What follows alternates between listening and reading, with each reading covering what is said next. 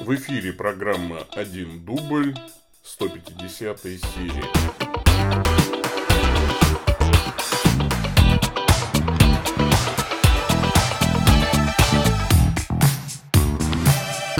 Во имя Отца и Сына и Святого Духа. Аминь.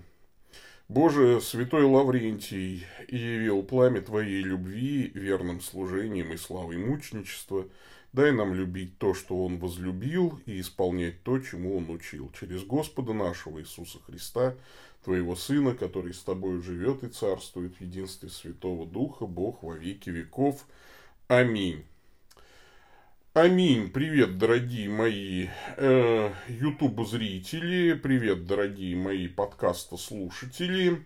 С вами я, Павел Бегичев, старокатолический митрополит церковной провинции Святого Михаила Архангела, генеральный ординарий централизованной религиозной организации Евангелической лютеранской церкви русского исповедания. Это 150-я серия программы «Один дубль», в которой я отвечаю на ваши вопросы, присланные по адресу вопрос.1.дубль собака gmail.com. Как вы уже догадались по началу молитвы, сегодня э, память, даже праздник, День Святого Лаврентия и э, диакона, мученика. И вот он э, является таким образцом диакона верного своему епископу и так далее. Ну, мы знаем, что он был диаконом в церкви города Рима во времена папы Сикста II. Он заведовал церковным имуществом, опекал бедных. И во время гонений императора Валериана, э, предвидя свою кончину, раздал церковное имущество. Ну, там даже была такая красивая легенда, что его схватили, да, пытали и сказали, вот завтра приноси все церковные деньги, все церковное имущество нам отдай, и тогда мы тебя освободим. Ну, то есть власти римские. А он согласился, его отпустили. Он взял все деньги, значит, все, что было вообще, раздал бедным, нищим там и так далее. И с этой толпой радостных людей пришел снова к префекту и сказал, вот оно имущество церкви, показав на этих облагодетельственных нищих. Ну, конечно, его арестовали и уже э, предали смерти. Вот.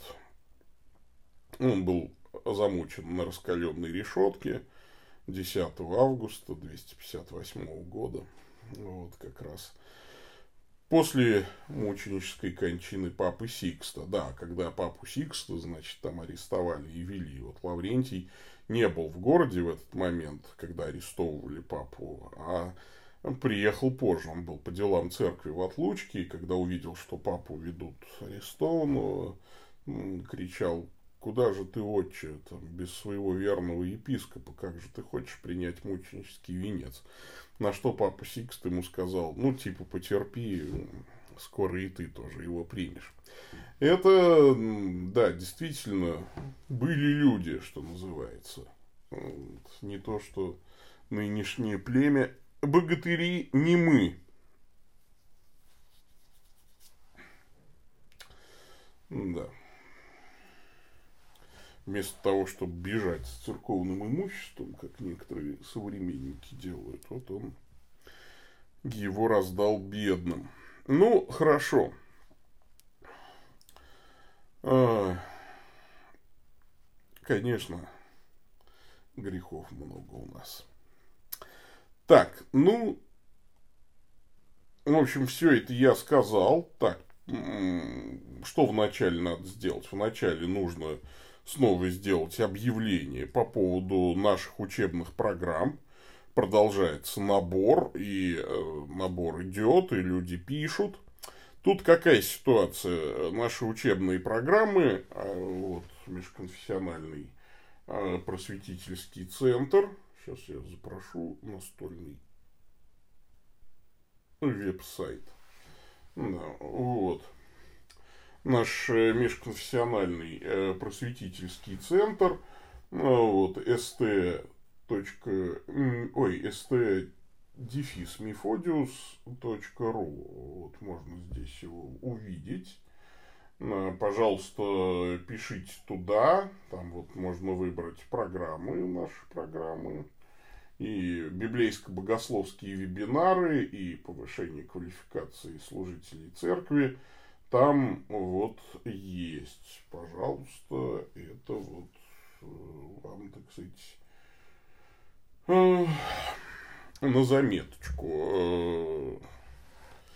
Есть, правда, одно у меня, но, одно такое, э, некоторые люди пишут мне, а потом я им пересылаю письмо э, с просьбой там рассказать о себе, ну и так далее. Ну, то есть, как бы с инструкциями первичными, и люди пропадают. И у меня есть такое ощущение, что мои письма попадают в спам. Поэтому, если вы написали, и вдруг я вам не ответил там в течение какого-то вменяемого времени. Но обычно я отвечаю в тот же день, но иногда там на следующий день отвечаю. Ну, вот. Если вдруг там за два дня вам нет никакого ответа, имеет смысл проверить папку спам. Ну, вот, потому что письма попадают туда. Так что некоторые э, могут быть такие технические трудности. Но вроде наши адреса-то уже проверены, так что вроде бы не должно, но вдруг, вдруг так бывает. Вот.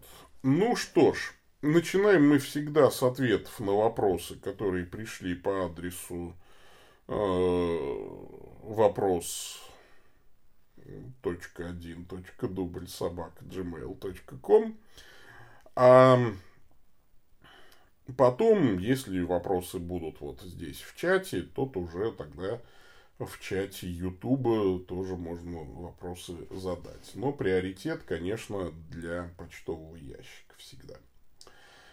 Так. Э, Александр Майоров интересуется. Здравствуйте, высокопресвященнейший владыка Павел. Во время своей земной миссии Иисус предложил религиозным властям Иерусалима уверовать в Него по делам Отца, которые Он творит. Не являются ли сегодня мирские дела во славу Господа тактически приоритетными по отношению к самому благовестию, например, деятельность католического ордена Opus Dei? Ведь евангелизация в современном информационном мире встречает усиленное сопротивление – Будет ли христианская праведность и святость, свидетельствующая о личной вере по благодати, достаточной перед лицом вызова сил тьмы в последние времена? Заранее благодарен за ответ с глубоким уважением Александр Майоров. Очень хороший вопрос. А, мне представляется, что евангелизация была затруднена ну, как-то примерно во все времена, ну, настоящая евангелизация. Я не, не имею в виду христианизацию, кстати. Население, которое нередко спускалось сверху, и хотя, конечно, это никогда не было так, как там рисуют какие-то неоязычники, когда там якобы Владимир крестил Русь огнем и мечом. Это физически было, конечно, невозможно. У него просто столько ресурсов не было бы. Вот. Э, и, конечно, люди приняли веру князя, но просто надо понимать менталитет тех людей, приняли ее достаточно добровольно. Ну, и некоторые там волхвы, конечно, восставали.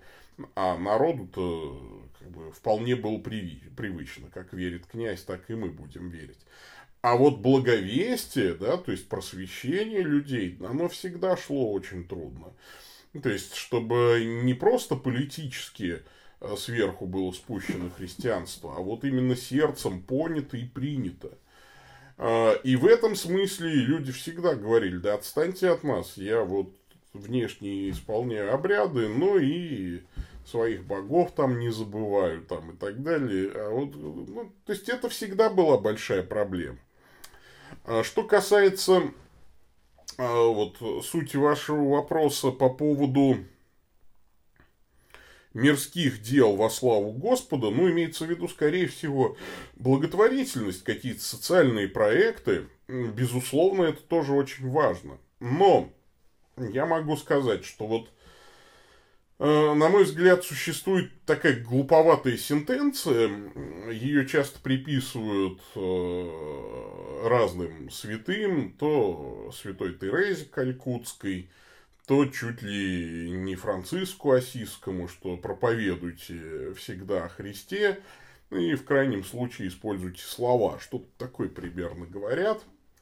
На мой взгляд, это глупо, потому что, ну, да, есть, по-моему, у Франциска, святого Франциска такая э, идея, ну, когда он своим там братьям-проповедникам говорит, да, там, чтобы, то ли у Доминика, может быть, что-то я вот тоже уже не помню. Тоже очень разным приписывается все. Ну, что прежде чем ты будешь там словами кому-то что-то говорить, ты покажи делом, на деле свою, так сказать, веру. И это сказано в абсолютно христианском контексте, где, в принципе, не нужно было знакомить людей с учением Христа.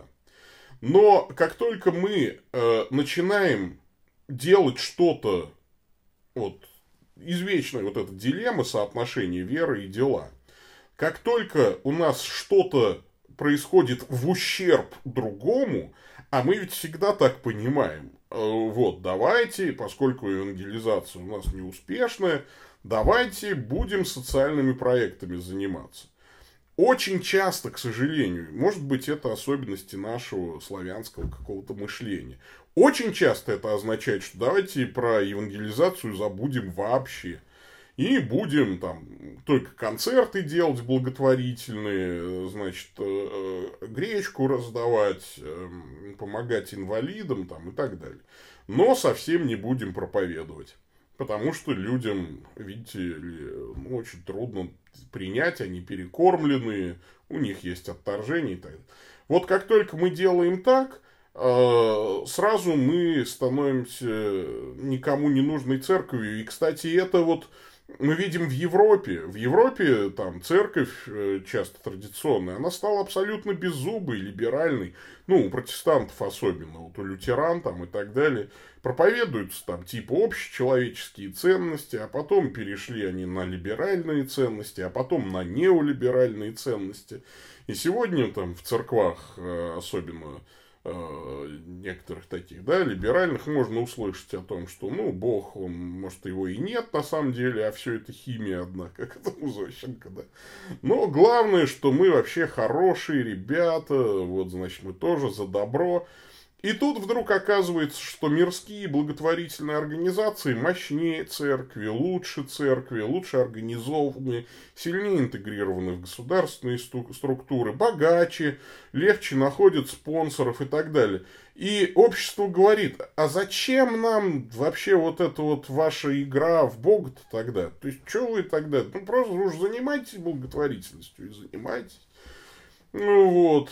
Э, и даже в лучшем-то случае, если вот человек, может быть, и хотел бы узнать Христа, да, а мы ему все подсовываем блины на лопате, там, условно-то говоря, да, ну, какие-нибудь там муку, гречку там и так далее. Пусть на муке и гречке даже написано «Во славу Божию», там, и какой-нибудь текст из Библии, ну, он, ведь о Христе тогда тоже ничего не узнает. Мне кажется, что вера и дела должны идти рука об руку. Проповедь о Христе э, ни в коем случае не должна э, умолкать, переставать звучать. И в этом смысле, конечно, у церкви должны быть развиты вот эти ее цели. Да? Цель действительно помогать малоимущим, нищих, э, помнить, как говорил апостол Павлу Петр, Э, кормить голодных, э, страждущих, в темнице посещать там и так далее, ногих одевать, измученных на свободу отпускать, в общем, нести добро, свет, мир э, и помощь этому миру несчастному. Вот. И когда мы это, этого не делаем, мы соль, потерявшие силу. Но когда мы перестаем проповедовать о Христе и быть верными богословию Христову, да, ну, мы тоже соль, потерявшая силу. И в этом смысле очень важно и то делать, и того не оставлять. И будет ли христианская праведность и святость, свидетельствующая о личной вере по благодати достаточной пред лицом вызова сил тьмы в последнее время? А благодати всегда будет достаточно, да, то есть, э, вот, собственно говоря, все совершается в мире по благодати, в том числе и добрые дела, конечно, особенно даже вот в эсхатологической перспективе Христос говорит, вот, бегите в горы, да, горе беременным и питающим сосцами в те дни. Вот я часто размышлял, думаю, вот зачем Христос эту фразу сказал? А что, и так непонятно, что им горе, да? Ну, то есть, в общем, ну это же звучит как э, для современного иногда читателя. Плохо быть, э, значит, слепым, безногим сироткой. По возможности избегайте этого. Ну, ты, То есть, как бы, э, что за, что за, как бы, это и так же ясно, но это выглядит иногда даже как изощренное издевательство. Да, будет великая скорбь там, и э, горе беременным и питающим сосцами в те дни. Но мне кажется, что это намек Христа на то, чтобы мы помогали беременным и питающим сосцами. Ну, то есть, вот в том смысле, что вы когда в город и побежите там, ну, то есть, перейдете на натуральное хозяйство ли там, или еще что-то, вы не забудьте тех, кому особенно плохо сейчас, да, но при этом претерпевший же до конца спасется. Вот, и кто, значит, не отрекся от слова моего и так далее. Читайте Апокалипсис Иоанна Богослова, и здесь вот в этом смысле, мне кажется, этот баланс нам нужно всегда сохранять. Потому что одно без другого не работает. Благотворительность без благовестия не работает. Благовестие без благотворительности, увы, тоже. Так, э, вот какой-то анонимный вопрос пришел. Ну, не подписался человек никак. Здравствуйте, Владык Павел. Э, пишет вам Евгений. У меня два вопроса. Что означает понятие харизма в христианстве? Вот говорят, доминиканская харизма, францисканская харизма и так далее. Но это имеется, ну, харизма это вообще дар, да, то есть вот особый дар Святого Духа.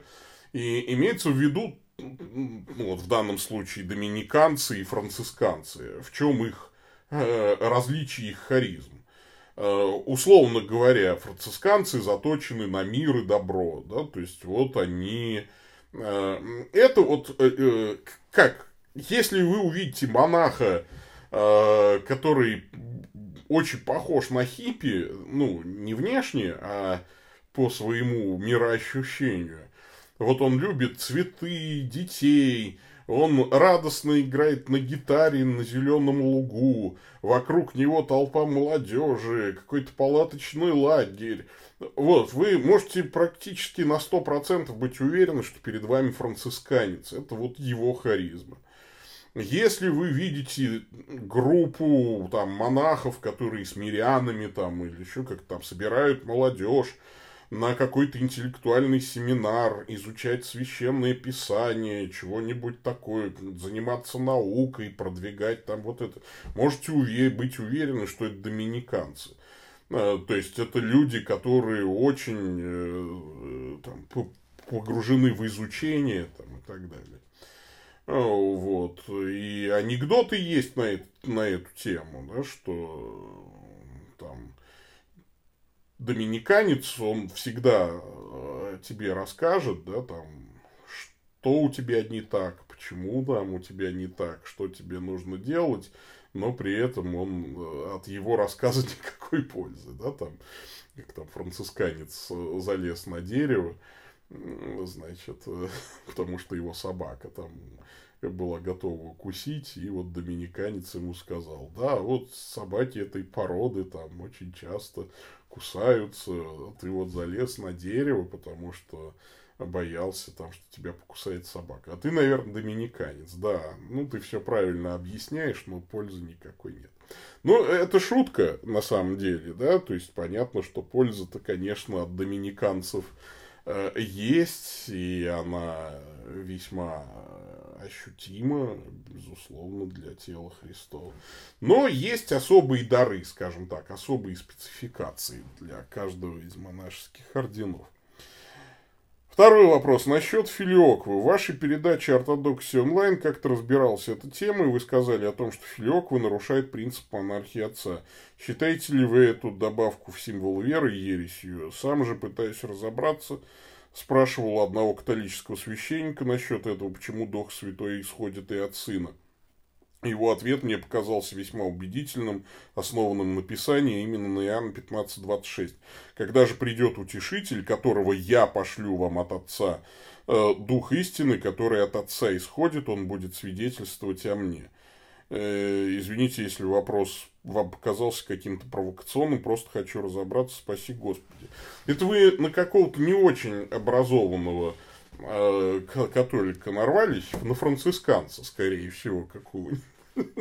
Если говорить про харизму. Явно не, не на доминиканца. Потому что, конечно, Иоанна 15.26 вообще никакого отношения э, к исхождению духа от сына не имеет. То, что сын посылает духа на землю в день Пятидесятницы, вовсе не означает, что Дух Святой исходит от Отца и от Сына.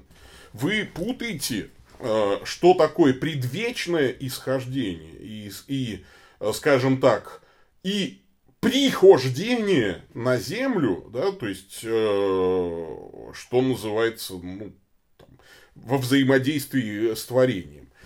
Вот. Действительно, отец посылал духа в день Пятидесятницы, и э, благослови Господи да, и э, сын тоже посылал дух в день Пятидесятницы. Это нормально и это понятно, потому что в Троице воля-то одна. Вот, в Троице нет трех воль. Э, воля одна у Троицы, безусловно. Вот, поэтому, конечно, справедливо сказать, что отец посылает духа в день Пятидесятницы, и сын посылает духа в день Пятидесятницы. Но э, исхождение духа – это ипостасная идиома э, в э, терминологии великих каппадокийцев. И вот ипостасная идиома у духа одна, он исходит только от отца. А сын от отца предвечно рождается. Речь-то идет о, в, в символе вере о предвечном рождении и предвечном исхождении. Вот чтобы вы это было проще понять, скажите, а сын он рождается от отца или от духа? Вот вопрос простой. Рождается сын от отца или от духа? Или от отца и от духа?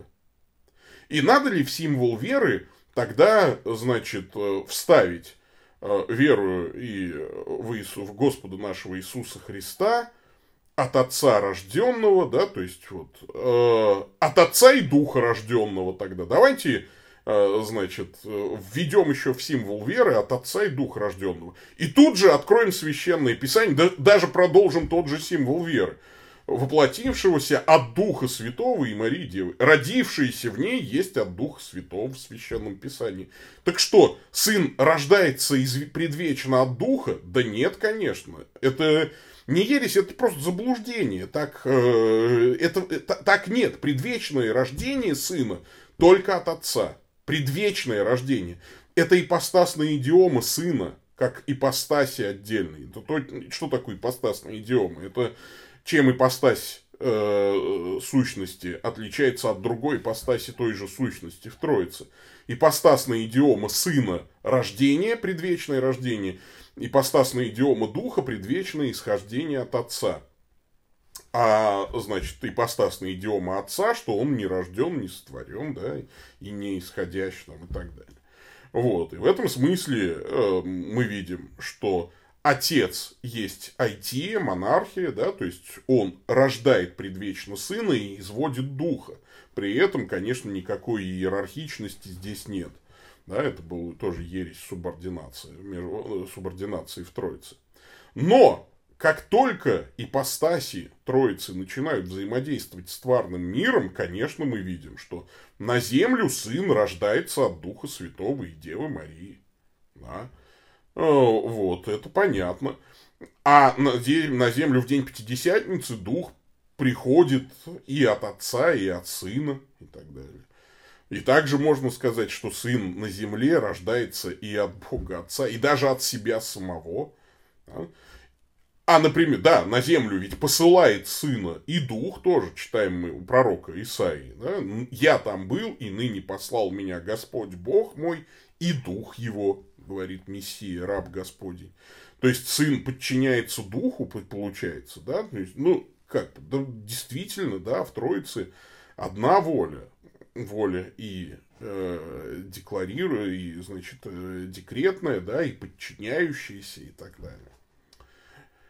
Вот это очень важно понимать. Кроме того, конечно, ипостась Христа воплощения – это сложная ипостась. Там еще есть и человеческая воля, которая подчиняется э, воле Божьей. Поэтому и жертву сына приемлет вся Троица. Да, и сам сын ее в том числе и приемлет, как Бог ну и так далее. И вот в этом смысле, конечно, ну, вот есть богословская каша, что называется. И на Западе я понимаю, от чего это исходит. Это исходит от августианского еще объяснения Святой Троицы, что как, любу, как любви.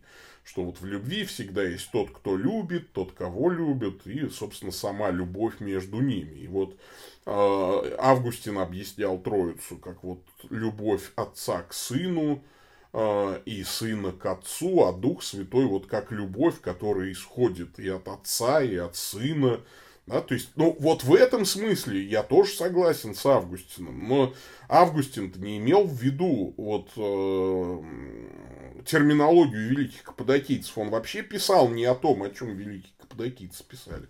А позже, когда там в девятом веке в Толедо, в Испании, да, там добавили филиоквы в символ веры, так там вообще была полемика с арианами. А, вот, и чтобы показать, что сын единосущ отцу, там стали говорить, что и дух святой, и от сына тоже исходит.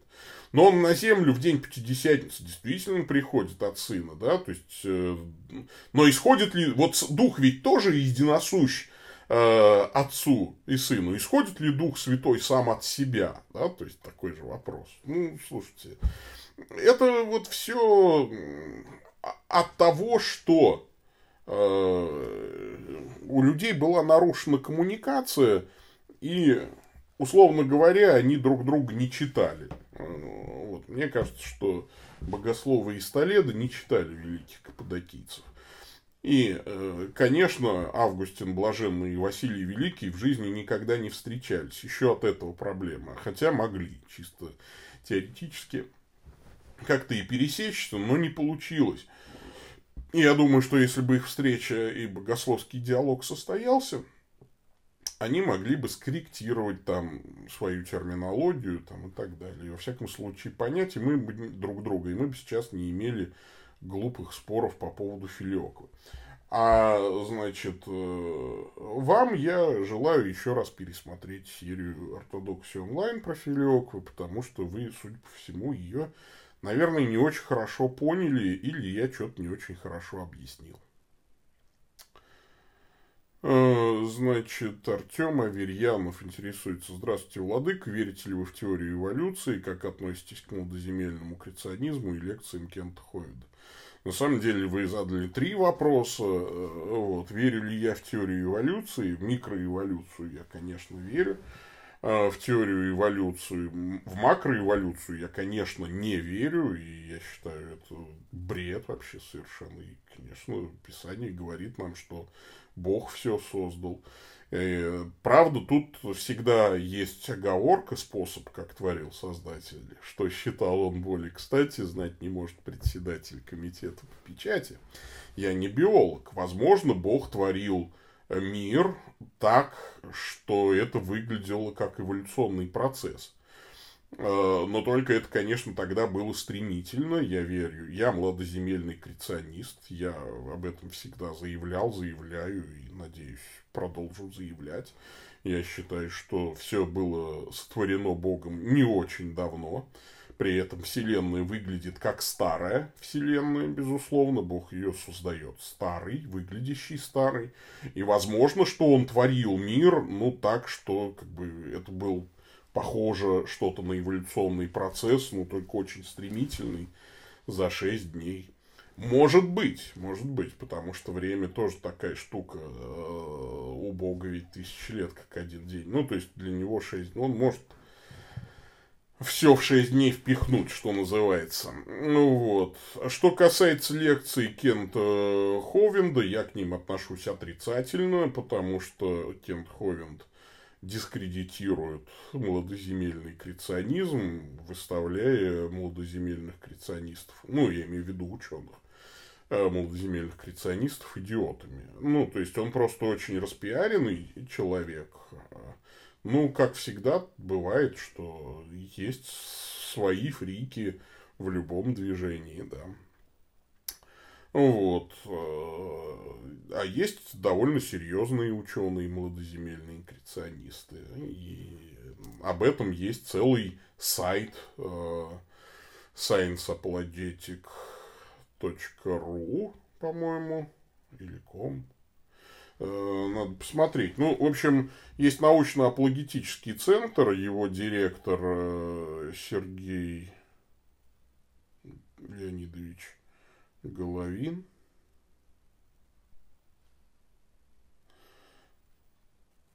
Сейчас а, я вот э, пытаюсь от, от, нагуглить этот сайт. Science. Был же этот сайт. Что-то у меня не работает интернет.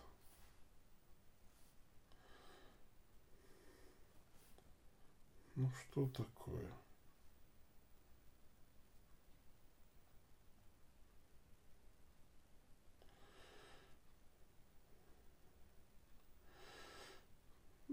Ну-ка, если так нагуглить научно-апологетический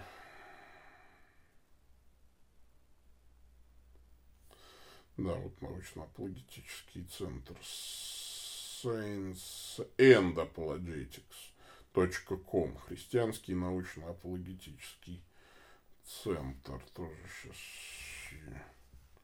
запрошу настольный веб-сайт. Ну вот он хороший, вот этот вот, э, значит, сайт. А вот, собственной персоной Сергей Леонидович Головин, э, ученый, геофизик и так далее. Ну, вот этот сайт я вам могу рекомендовать. Э, вот, лекции Кента Хоувенда вы там, конечно, не найдете. Вот такая вот ситуация. И при этом, безусловно, я считаю, что что э, теистические эволюционисты, да, если только они не веруют, что эволюция прошла в 6, в 6 дней, да, вся, то есть, э, они попадают на серьезные богословские проблемы, э, из которых у них нет выхода на самом деле. То есть тогда летит Э, их мартиология, и антропология летит классическая христианская, и даже стереология.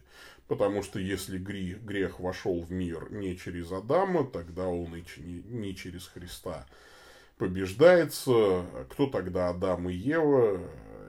Или там были сначала обезьяны, обезьяны, обезьяны, потом всякие там Э, прочие, да, потом Бог сотворил Адама и Еву. Вообще, кто такие Адам и Ева, если это не настоящие, нереальные люди, тогда э, вообще о чем мы говорим, о каком грехе, о каком грехопадении, о каком первородном грехе можно говорить. Если смерть, естественное состояние живых организмов всех, ну, слушайте, это все весьма и весьма проблематично. Мне проще верить в то, что Бог все сотворил не так давно. Безусловно, я младоземельный креационист, и э, не скажу, что я горжусь этим. Мне кажется, что это единственная для христианина нормальная здравая позиция. Вот. А, но при этом я могу понять теистических эволюционистов. Правда, мне они представляются самыми несчастными людьми, потому что их и атеисты, эволюционисты не принимают за своих. Они говорят, зачем вам тогда Бог-то? Бог вообще в этой конструкции ненужный элемент. А, вот. Ну и при этом они себе на голову собирают кучу проблем с богословием. Да. Вот. Поэтому, конечно, а, мне, я их люблю очень, теистических эволюционистов, но мне их жаль. Но поскольку они, как бы, нет никакого решения Вселенского собора по этому поводу, нет, это не отражено ни в одном древнем символе веры, поэтому теистические эволюционисты – это мои братья, и я их воспринимаю точку зрения как э, частное богословское мнение. Не очень, на мой взгляд, последовательное и разумное. Вот. Такая вот ситуация. Ну что ж, даже если они заблуждаются, ну, Господь их поправит в свое время. Вот такая вот ситуация. Э, Все, я смотрю, больше вопросов-то и нет. Поэтому наверное, нам можно закругляться, тем более мы сегодня столько времени потратили на разрешение технических проблем. Не знаю, пойдет ли в эфир а, вот эта запись, или я сделаю а, запись, которая с альтернативной камерой, не знаю, посмотрим. Вот. Но спасибо всем за внимание. Давайте мы помолимся молитвой, традиционной молитвой дневного часа. Во имя Отца и Сына и Святого Духа. Аминь. Боже, Господи, виноградника и жатвы, всякому Ты даешь его работу и справедливо награждаешь.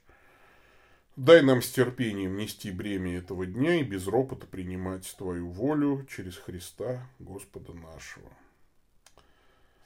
Господь с вами, да благословит вас всемогущий Бог, Отец, Сын и Дух Святой.